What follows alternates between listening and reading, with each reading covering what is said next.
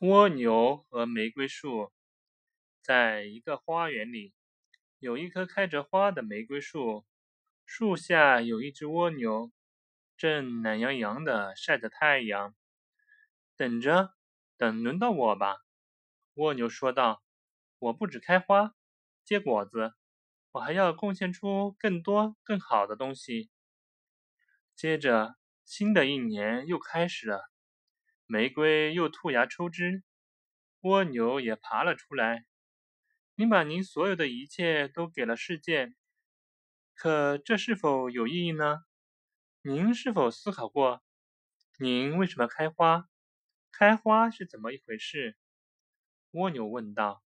我没有思考过，玫瑰树说道。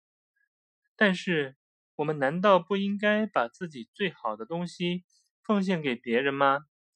我只做到了拿出玫瑰来，可是您呢？您给了世界什么呢？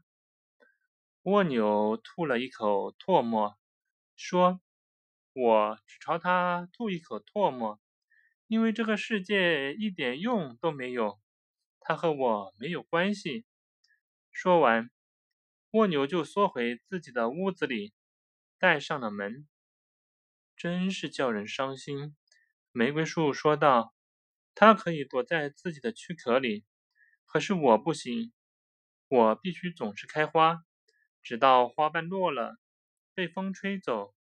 不过，我看见一位诗人把我的一朵花夹在赞美诗集里，而我的另一朵花被别在一个年轻美丽的少女的胸前。这些都叫我高兴。